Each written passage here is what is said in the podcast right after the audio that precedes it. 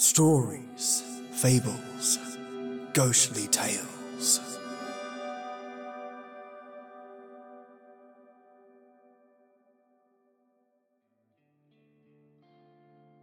Welcome, my lovelies, to your Friday episode. Today we listen to the finale of Charles Bonnet Syndrome, written by Mr. Stuff. Is Andrew truly insane? Is what he's seeing visible to others? And does he make the right decision in how to manage his hallucinations, if they really are hallucinations? Folks, join me today for the last part of this tale, and because I had some time up my sleeve, I've also included a true crime classic from the Crime Classics OTR. I wanted to kickstart your Friday with a duo like this. I really hope you enjoy it, mates. So join me for an Earl Grey and a set of two very different but brilliant stories. Enjoy.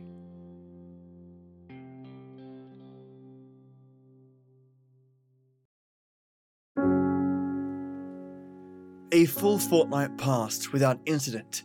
Sure, I saw a flash of colour one day, a dancing yellow lightning bolt that zigzagged back and forth on the street outside my apartment. But that was exactly the sort of thing I'd come to expect from my condition. It was exciting, otherworldly, but it wasn't scary, not like she was. In retrospect, that fortnight was blissful.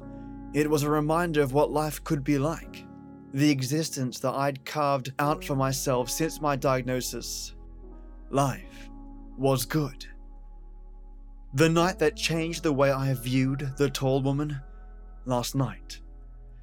I'd been out and had a couple of drinks. I'd met the other guys with visual impairments for dinner and we ended up at a bar afterwards. I wasn't hammered, but we got through plenty of beers between us, and by the time I stepped out into the cool night air, I felt decidedly light-headed. It took me a while to make it home, laughing and talking to a couple of the other guys from our group as we strolled along. It had been a great evening. It's probably the last truly good one I'll ever have. I bid the other guys good night and, fumbling with my keys, let myself in. With swaying steps, I strolled into my hallway, slamming the door a little too loudly behind me. I took off my jacket, hung it on the hook by the door, then hit the light switch. She was waiting at the end of the hallway, all three hands held aloft into claws, reaching for me that same maddening, malevolent grin on her pale face. I swore again, louder than ever, actually jumping back a step, recoiling from the impossibly tall and terrifying figure lying in wait in my home. The tall woman didn't move. She just stood there, staring and smiling at me. I stared back, but I sure as hell didn't smile. Jesus Christ! I muttered under my breath. You know how you can feel a little paranoid after a few beers? That feeling of non specific post alcohol dread? Imagine that, combined with a giant grinning mutant woman suddenly appearing in your home. Suffice it to say, it was very, very, very uncool. Ugh, I don't need this. Ugh. I sighed and closed my eyes. One, two, three, four, five. When I opened my eyes, her face was just a foot from my own. Grinning wider than ever. She dashed the length of the hallway and was now stood so close that her long, grasping arms were either side of me. Her fingers twitching and clawing at the air around my face.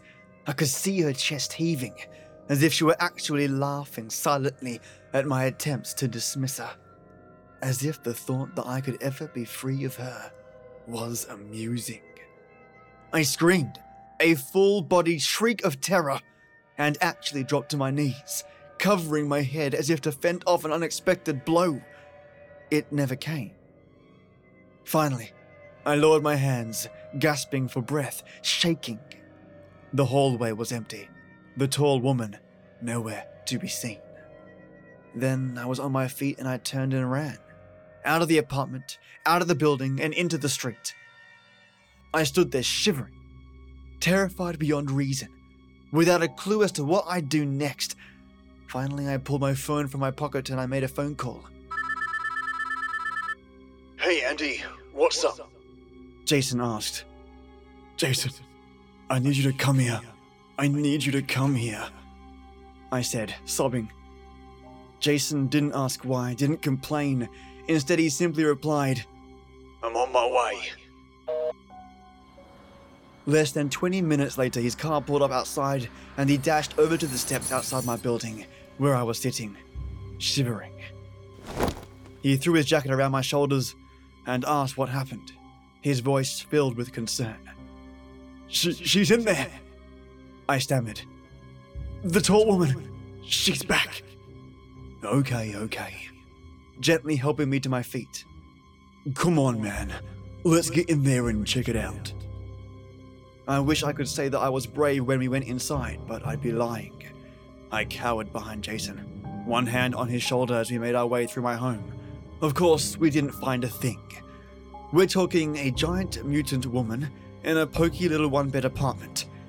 Where the hell was she going to hide? Finally, after we'd checked every single room twice, I had to admit that she was gone. I'm so sorry, man.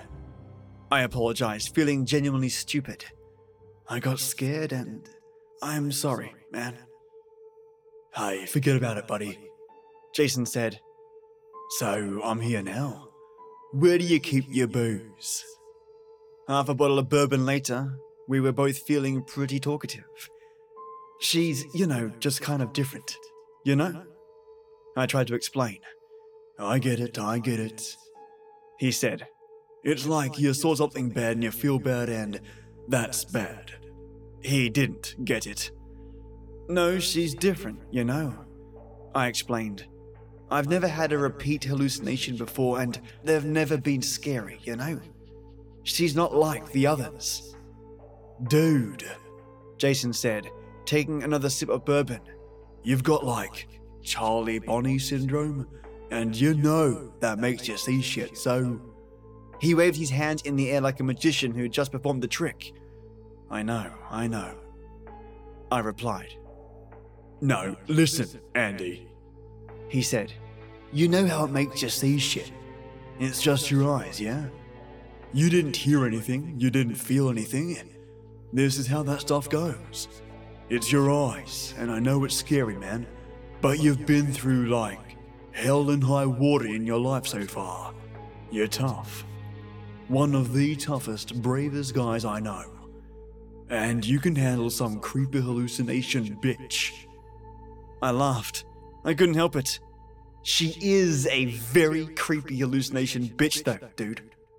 He laughed too, and we both took a drink. You know, that could help, he said finally, his voice thoughtful. What, drinking? I asked. No, well, yes, it does. He giggled. I mean, like, demystifying her.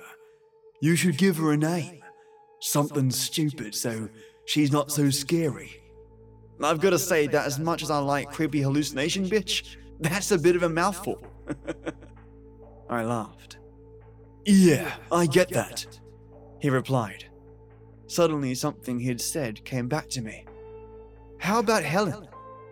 I suggested. Helen Highwater. Awesome, he said, then raised his glass. Here's to Helen, buddy. To Helen. I smiled and drained my glass. Jason spent the night on my sofa, mainly because he'd had too much to drink to even think about getting behind the wheel of a vehicle. But honestly, I think the reason he drank so much was so he'd have an excuse to stay and keep an eye on me. And I'm glad he did. Knowing that he was there made me feel safer, and I was able to get some sleep. He gave me a sense of security to know that if the strange vision I'd just christened Helen was to appear again, I'd be able to call on him for support. This morning, we both needed support. Ugh, it feels like a mule kicked me in the head. He groaned when I made my way into the living room. Yep. I replied, my own head thumping. Joe's, he replied firmly and staggered to his feet. As we drank strong black coffee and ate muffins, we didn't talk much. Finally, Jason broke the silence. So, you feel cool now? He asked, his mouth still full of blueberry muffin. I nodded. Yeah, I think so. Not still freaked out about you know who? He asked. Helen, I replied with a smile. No, I really don't think I am. I reckon I can handle some creepy hallucination, bitch. Good. he laughed, giving me a hearty pat on the back. That's cool, man. I bet you can. Now, as I sit here cowering in my bathroom, too scared to go out of my apartment, I know we were both wrong. About everything. Remember how earlier I told you that the thought of being institutionalized, that the very idea of losing my grasp on reality was the most terrifying thing I could imagine? Now, I'd welcome that, because the alternative is far, far worse. After breakfast, I said goodbye to Jason, and he climbed into his car and drove away.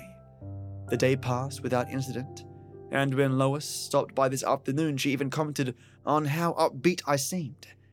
You got a lady in your life? She asked casually. I laughed at that, wondering what she'd think if she knew the truth. Yeah, something like that. I chuckled. Good for you, she sniffed. You make sure you treat her right. That tickled me even more, and I had to bite my lip. Sure, I replied. I'll do my best. Tonight, still a little wiped from the exertions of the previous evening, I decided to turn in early. I brushed my teeth, washed my hands and face, and got changed. Finally, I fetched a glass of water and walked into my bedroom. I climbed into bed and instantly felt so, so relaxed. Within mere seconds, I was ready for sleep. That sudden, overwhelming drowsiness that comes when you've spent a whole day keeping sleep at bay. I decided that resistance was futile and set up to switch off the light. That sudden, overwhelming drowsiness that comes when you've spent a whole day keeping sleep at bay. I decided that resistance was futile and sat up to switch off the light. I nearly didn't see her, but as I reached for the switch, I caught a glimpse of something out of the corner of my eye. My heart leapt into my throat as I turned to the foot of my bed. The tall woman was crouching there, her grinning face staring at me from just beyond my feet. So many teeth. Her long, slender fingers spread out over my blankets, twitching slightly as she gripped the end of the bed. Slowly, excruciatingly so, her third, misshapen arm came into view over her shoulder, joining her other hands on my bedding. I froze, utterly petrified. I was at a crossroads here, arriving at a pivotal moment that had been coming for some time. She watched me, grinning, as if she was waiting to see what I'd do. Cruel amusement flickering across her pale face. But this time, I'd had enough. You don't scare me anymore, I said, my voice filled with defiance and anger. I'm not letting you do this to me. I reached across to the light switch. Good night, Helen, I said triumphantly, then flicked it, plunging the room into darkness. I laid there, a sense of tremendous pride surging through me, and I grinned to myself in my warm, comfortable bed, overjoyed at the emotional victory of overcoming my own fear. And then it happened.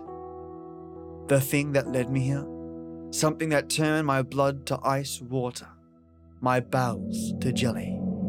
Good night,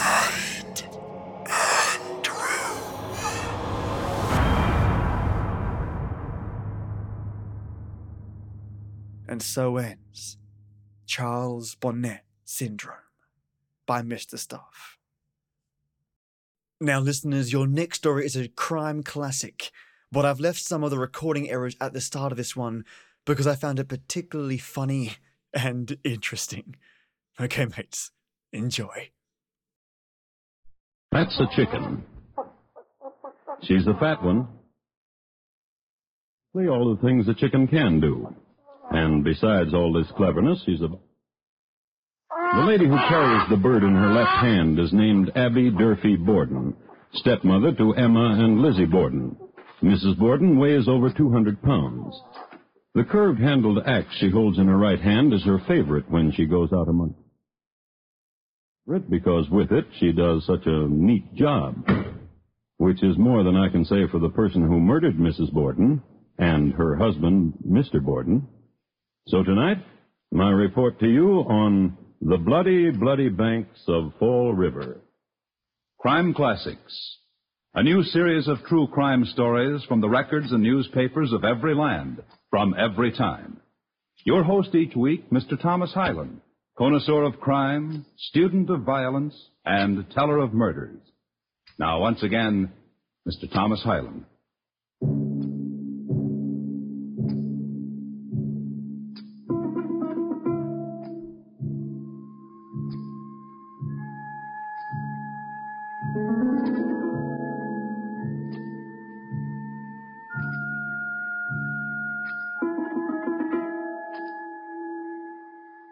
The place is Fall River, Massachusetts, at the start of a hot August in 1892. In that era, it was a town whose dominant color was brown, the color of sun-dried lawns, of rain-stippled brick and board, of ladies' dresses that reached from neck to pavement.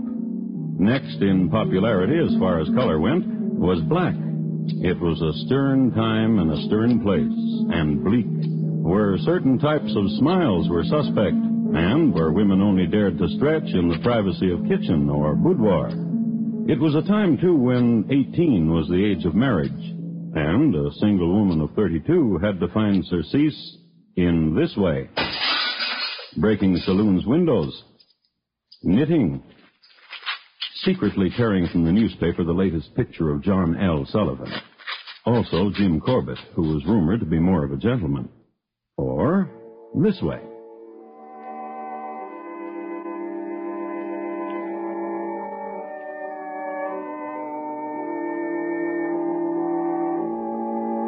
Death thy endless mercy seal. Lizzie Borden's way.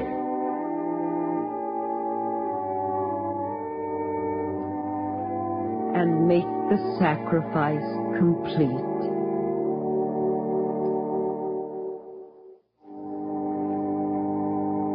Amen. There now. How did you like that hymn? Oh, very much, Reverend Jubb. And then I shall write my brother to send me the rest of the new ones from New York. I trust your judgment, Miss Borden, implicitly. How is your brother? Oh, he's getting married. Married? Didn't I tell you? No. No, you didn't. I'm sorry. I think, Reverend, you might have let me know in another way. Less blunt. But you don't even know my brother. I hope you'll be very happy. I'm sure you do. Reverend. Yes, Miss Lizzie? And how much longer will you grieve? Dear Miss Lizzie. Your wife is gone now for four years. Dear, dear Miss Lizzie. How kind is your concern.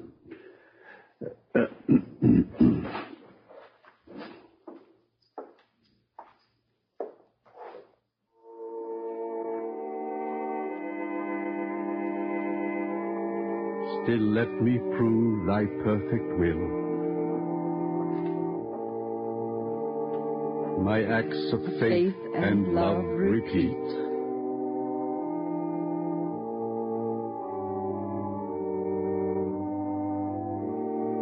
Till death thy endless mercy seal.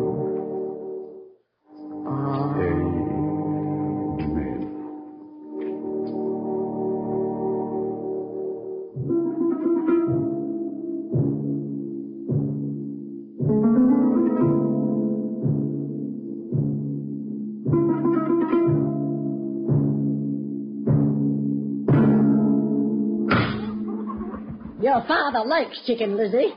Chicken he shall get. Glad you came out to the backyard. You can do something for me besides picking pears from the tree. You're just jealous because you can't eat pears, Mrs. Borden, because you break out. Where you been, Lizzie? With the Reverend Mr. Jubb.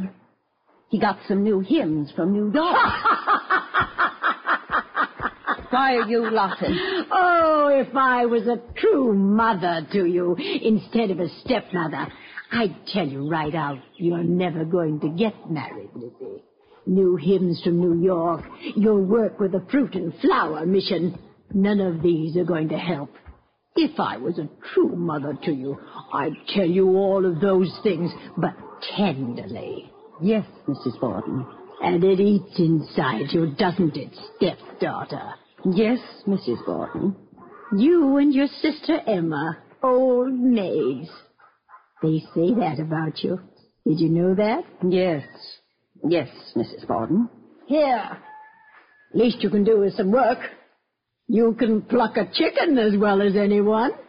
Yeah, well, I do the other. Get used to being useful. That's a way to live, too. Take it. All right. Mrs. Borden, What is it? Aren't you concerned about yesterday? What about yesterday? About the barns being broken into? Some children, probably. Why should they break into the barn? Looking for iron for sinkers so they could fish. Not so delicate, Lizzie. You do it this way. This way. I told Mr. Jubb about the milk. What are you talking about? About the milk. What about it? You've been in the sun too long, Mrs. Borden. Burned your memory away. About the milk. It's being poisoned. Poisoned. Why else do you think everyone in the family got sick day before yesterday? You didn't. I don't drink milk. And the barn's being ransacked. There's someone who wants to do us harm. Make your fancy, stepdaughter. someone who hates my father. Father said a man at the bank had cursed him. Father said he'd seen the man loitering about. Oh, now we've come to it, haven't we? What? Now we've brought the conversation around. What? Your father. Tell you something. He doesn't care for you. he doesn't care for you at all. He loves me. Not at all. What's the matter? Blood. All over my hands. Blood. Ooh. Chicken blood. It'll wash off. That's the trouble with you, Lizzie. You shudder your way through. Mm. What did you do that for? What did you s- smear that blood on my face for? To see how you look, Mrs. Borden.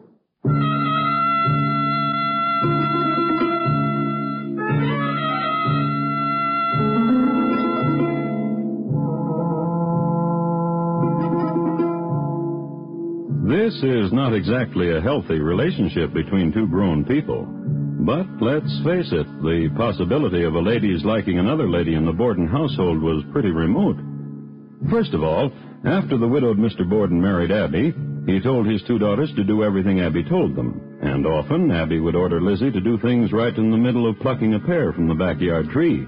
And Lizzie dearly loved the pears from the backyard tree. Also, it was a constant source of wild hilarity for Abby that neither of her stepdaughters had been taken as bride. She'd gotten married, but Lizzie never did, nor Lizzie's sister, Emma. And sometimes Lizzie would go to her father's room and she'd ask him this. Can You stand her. She takes care of my needs, and she cherishes me. She's a hulk. When seen through the eyes of affection, Father. it's much too late to ask you to love her, Lizzie. But I insist that this kind of conversation concerning my wife shall be the last. Whatever you say, Father. Now it's very hot. I think I lie down. I'll take off your shoes. Never mind. I want to. Very well. Father, Yes.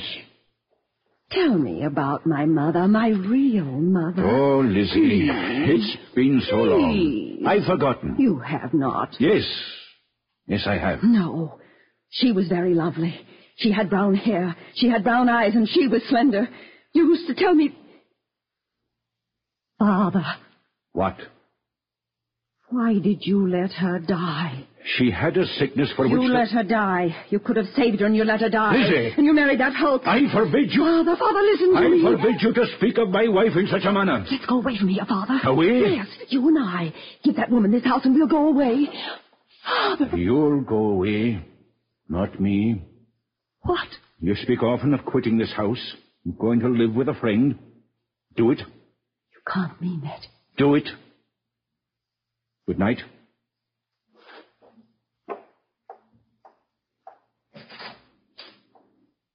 Father.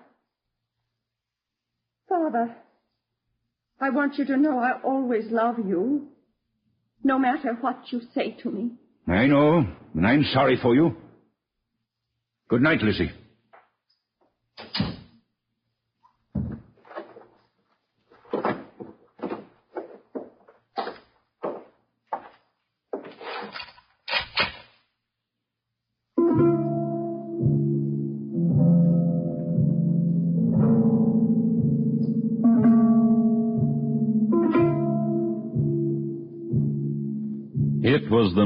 August 3rd in the year 1892. A stifling night, humid, sleepless, and filled with drone. A million small sounds, continuous and insistent, made up of insects and dry grass and moist night clothes against moist bedding. And in the middle room of the second floor of number 92 Second Street, Lizzie Borden walked. And walked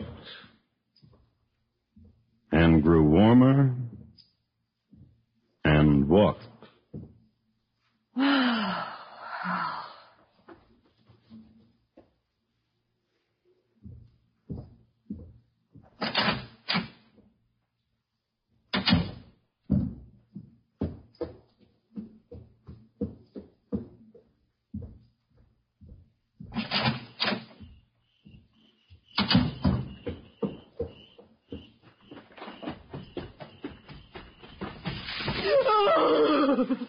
And Lizzie Borden wept. Her face pressed to the earth, she wept. And in a little while, for some reason or another, she got up and walked over to the pear tree and plucked a pear and ate it and smacked her lips, sweet with juice, at the moon. Lizzie Borden.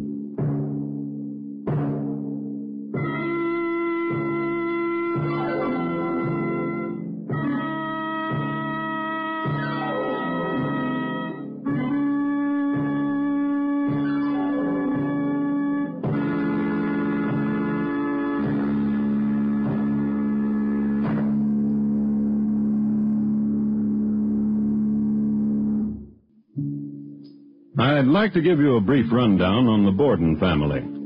Let's pick the last day all of them were alive, August 4th, 1892. Let's say about 7 o'clock in the morning. Andrew Jackson Borden yawning. A.J. Borden is the head of the house and worth over a quarter of a million dollars. He's getting up now and getting ready to go to the bank so he can be near some of it. Lace me up, Andrew. Abby Durfee Borden, just before lacing up. Abby is 64 years of age and hadn't gone downstairs without a corset since the age of 15. Lizzie Borden, still asleep. Night clothes on the chair where she left them last night, and dreamless. Woman in bed. There are two other people I must mention. There's Bridget Sullivan, the maid who is making, making the mutton soup for breakfast, and Emma Borden, sister to Lizzie, who's off on a trip to Fairhaven in behalf of the Fruit and Flower Mission. We know that the Bordens, all of them, had their breakfast. We know that Mr. Borden left the house at 9 o'clock for the bank. And we know that Bridget washed the windows in the attic. And we know that as Bridget sat on the windowsill, washing in such a way that a good part of her was hanging over Second Street, Lizzie Borden was inside holding her feet so Bridget wouldn't fall. And we know, too, that there was conversation. I don't feel so good. Why? What's the matter? My stomach still hurts when I press it. It's from the other day. When the milk was poisoned? No, I don't think it was the milk. It was the bananas. I think Mrs. Borden fried them too long. And I always say that bananas fried too long in mutton soup don't go well together. Oh, help me inside, Lizzie. Here, press me, here. Oh! You see? Well, then you should lie down, Bridget, and sleep. Oh, if I could, I would. I got these windows to do. You just uh, lie down here in your room and sleep. Oh, but Oh, you do what I tell you. if you mean it, there's nothing I'd like better. I mean it. I'd better inform Mrs. Borden where I'll be. No. in case- I better. No. Mrs. Borden is going out soon. Going out? Oh, she didn't tell me she was going out. No, a messenger brought a note that a friend of hers was sick. Oh, that's a shame. What friend? Oh, I don't know, but Mrs. Borden is getting dressed to sit with her. You really mean it, Miss Lizzie, about me laying down right now and, napping. I really do. Here, I'll turn down your bedclothes. In, in with you. Now you just go to sleep.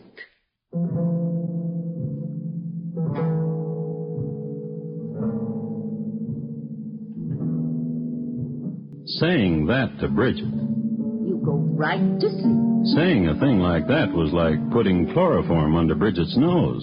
She was a snoozer, that one. When she worked, she worked, but get her on a feather bed, good night all, off she went. Lizzie tucked her in and watched over her for a few minutes, and then Lizzie went downstairs and into the guest room. Hello, Mrs. Borden. What do you want, Lizzie? I thought you'd gone out. What made you think that? I just thought so. And now what do you want? What are you doing in this room, Mrs. Borden? And why shouldn't I be here?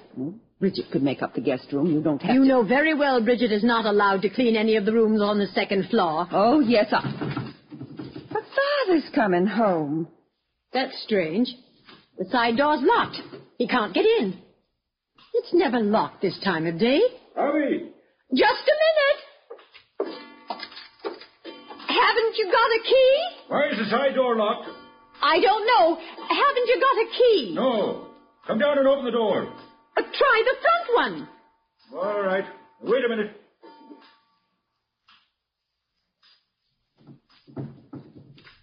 It's locked. I'll send Lizzie down. Go down and open the door for your father. A vacuum in time.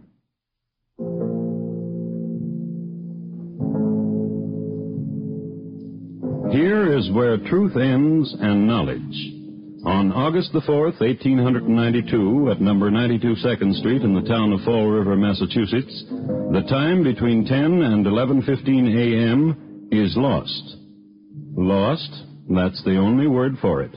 Wrenched somehow out of the rest of time and lost. And started again when that happened.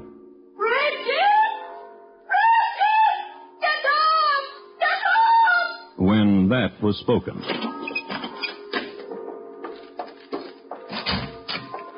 Did you call me, Miss Lizzie? Come downstairs quickly! Someone came into the house and murdered Father! What? What did you say? Someone has murdered Father Murdered him? with an axe. No, no, don't go in there. Go across the street and get Dr. Bowen. Quickly.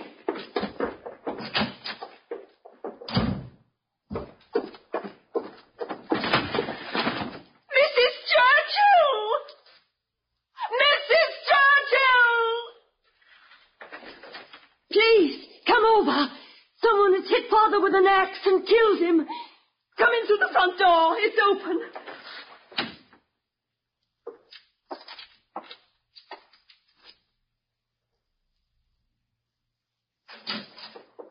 Lizzie, where is your father? In the sitting room, on the sofa. Come. You see? Oh, you'd better call for Mr. Harrington of the police. Yes? Who's that? It's me. It's Bridget. Dr. Bowen will be over. May I say something? Of course. Mr. Harrington of the police should know about this. But perhaps Mrs. Borden should know of this first. She's not here. She's out on a sick call. Where is everybody? Oh, in here, Dr. Bowen, in the sitting room.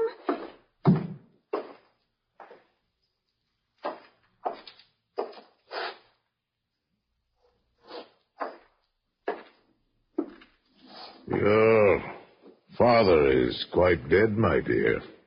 Yes. I suggest you so inform the police. Inform Mr. Harrington. I, I, I'll see to it. You're very kind.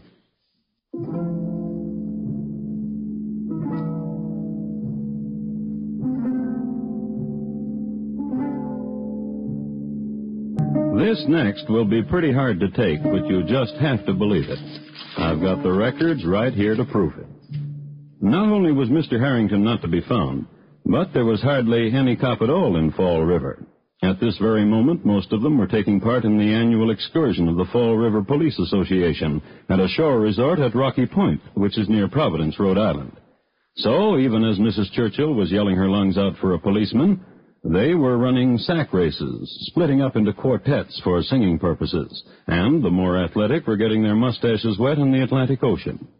However, a Marshal Hilliard, who had gotten up too late to meet the trolley which met the excursion train, was sulking around town, and he's the one Mrs. Churchill spotted. She brought him back to number 92 Second Street. Here, the marshal viewed the body, gave condolences to Lizzie, and set about looking for clues. During his search, Mrs. Churchill made a remarkable discovery. Lizzie, Yes, Mrs. Churchill? I've just been up on the second floor. Yes. Your mother's up there. She's not my mother. She's my stepmother. She's dead. She's my stepmother. It looks like somebody took an axe and. Well, she's dead.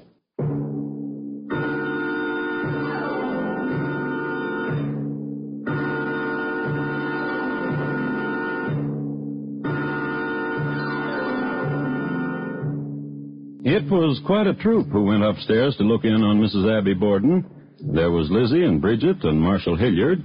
Then there was Mrs. Russell and Mrs. Bowen and several other ladies who happened in off the street. Then there was Dr. Bowen, and in a little while the Reverend Mr. Jubb happened in. The latter was the kindest of all to Lizzie. Finally, toward dusk, Mr. Harrington did appear, sun-tanned and sandy and with both his striped bathing suits folded neatly in a strong brown paper. He took charge, and he asked Lizzie where her sister was. In Fairhaven, doing work for the Fruit and Flower Mission. Had her sister been there at the time her mother was murdered? She's not my mother. She's my stepmother. Very well, but where were you, Lizzie Borden? In the barn, getting a piece of iron. For what? Sinkers for my fishing. The whole morning? And in the garden. How did you happen to find your father dead? I was bringing him a pear. And the doctor? I would say your father was killed an hour and a half after your mother. What about that, Lizzie Borden? She's not my mother. She's my stepmother. Who do you think killed them then? The same man who poisoned the milk. The same man who broke into the barn. The same man who my father saw loitering. Don't you think it strange that Bridget was asleep and your sister out of town and you out in the garden, all of you out of the way for one hour and a half while your parents are murdered? Mrs. Borden cannot rightly be called a parent of mine. And these were the questions asked, and these the answers. Harrington asked them, the coroner asked them, the prosecuting attorney asked them. Yes, indeed, Lizzie was tried for murder, so there was a prosecuting attorney, and he asked them. These questions and a lot more. The trial lasted 13 days, and Lizzie Borden was adjudged not guilty. So, if Lizzie Borden was declared not guilty, we must assume this is the way our unknown murderer operated. Hot day on a busy street in Fall River. Murderer walking down it, carrying axe.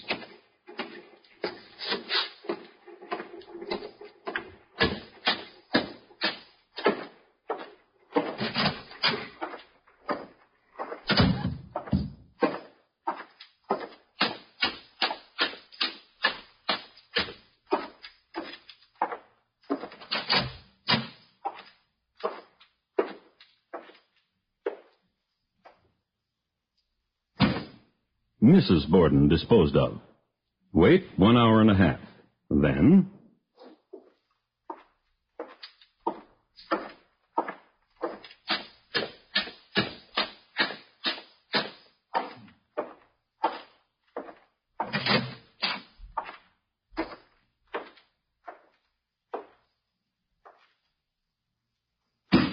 Mr. Borden. Then,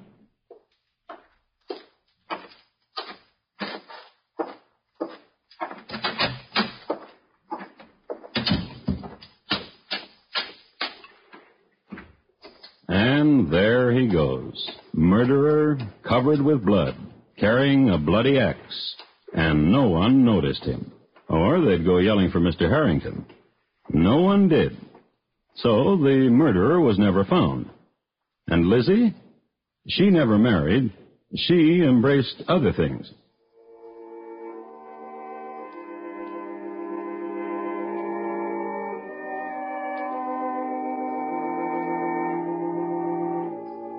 till death thy endless mercies seal.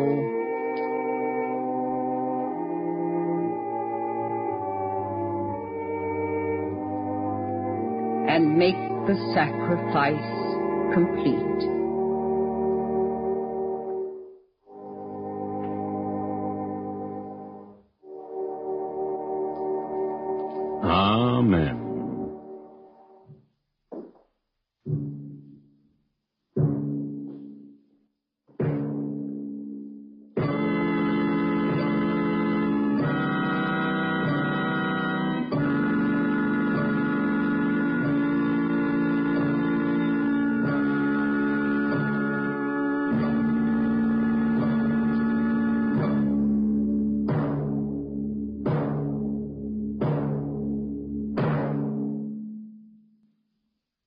In just a moment, Thomas Hyland will tell you about our next crime classic.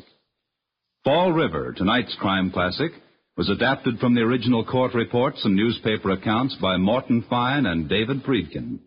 The music was composed and conducted by Bernard Herrmann, and the program is produced and directed by Elliott Lewis. Thomas Hyland is portrayed on radio by Lou Merrill. In tonight's story, Irene Tedrow was heard as Lizzie Borden. Featured in the cast were Jeanette Nolan, Betty Harford, Sarah Selby, Herb Butterfield, William Johnstone, and Paul Frees. Bob LeMond speaking. Well, Charles Bonnet syndrome is positively freaky in real life, but this story really captures that idea and the feel of having Charles Bonnet syndrome. Also, the real freaky part was when Jason recommended to Andrew that he give the hallucination a name. It's almost like naming the entity solidified its presence in Andrew's world, giving it a physicality. Also, could it be that his Charles Bonnet syndrome was diverging into schizophrenia? Either way, all this spells trouble for Andrew, goodness. What a neat twist, though, at the end by the author, Mr. Staff. I'll definitely be looking for more of his works. And our old time radio episode, Mrs. Borden. What a pain in the butt. If anyone had an axe to grind, yikes. And Lizzie's father, holy moly, as cold as ice. A terrible, terrible family environment. Gosh. I do want to point out one thing that had me in stitches the narrator. Firstly, the opening line, This is a chicken, followed by chicken sounds and then an abrupt silence. I left that in because it was just so strange and abrupt for the first piece of audio that someone would listen to on the radio. In fact, I've never seen that happen to any other OTR episode where there's a snippet of audio at the beginning and then nothing. Also, the narrator's choice on specific details, like Lizzie walked and walked, grew warmer, then walked. I just. Oh, the tone had me giggling. It's so deadpan. Like at some point he just gave up and stopped caring. Or maybe it's the particular choice of information that he chooses to tell us. For example, let's talk about the Borden family. Let's talk about when they were last alive. I mean, yes, mate, that would be a suitable discussion point. As well as then discussing about the moisture of the moss in the area. I know that it wasn't his intention to sound strange or a bit odd, but ultimately it gave the episode even more character and a unique spin to it. I loved it. it's these sort of gems that I love finding in OTRs, and tiny choices of dialogue and the kinds of information shared makes the episode just that bit more special. Okay, you lovelies, it's time to thank my peeps that support the show via Patreon. If you enjoyed the show and want to see it grow, send some love my way, mates. at www.patreon, that's P-A-T-R-E-O-N dot com forward slash SFGT. All of your support flies back into production. 100% of it. First up, Mayah, the Titan class of my Patreon supporters, putting this podcast into overcharge. Thank you so much for your level of support. I've been looking into scripts from old time radio episodes, donating some Patreon supporter funds, including your support, to old time radio archivists, using your support to basically ensure that these audio episodes are ripped from tape and stored away digitally for safekeeping. I'll also be using some of these funds to acquire old time radio scripts and to access the copyright for some of them. I may or may not need them depending on when they've been released, but just a heads up as to where your funds are going. I don't think I'll have to do that just yet, but you never know. Thank you so much, Mayah, for being amazing and supporting me in the way you do. It will never be forgotten. And Lizermate, my white tea warlord, thank you for your ongoing support. I'll be keeping you in the loop on the script that I'm picking and can't wait to get it rolling along. Thank you as always for your brilliant level of support, mate. And of course, my Earl Grey forces, the essence of this podcast. Chad Warren, Just Heather, Page Marchini, Peter Raffaelli, Tasha Moncrief, Christina Boyd, Divided by Zero, Dolphin and Cow, Michelangelo Yacone, Tea Time Drinker 1, and Solstra. Thank all of you for being amazing and supporting the show in the way you do. For all of you who spread the word to your friends, thank you so much. And to any new listeners, welcome. If you want to reach out to me personally, you can do so at storiesfables, ghostlytales at gmail.com, where you can make story recommendations or let me know how you feel about the show. Have a wonderful weekend, mates, and as always, till next we meet.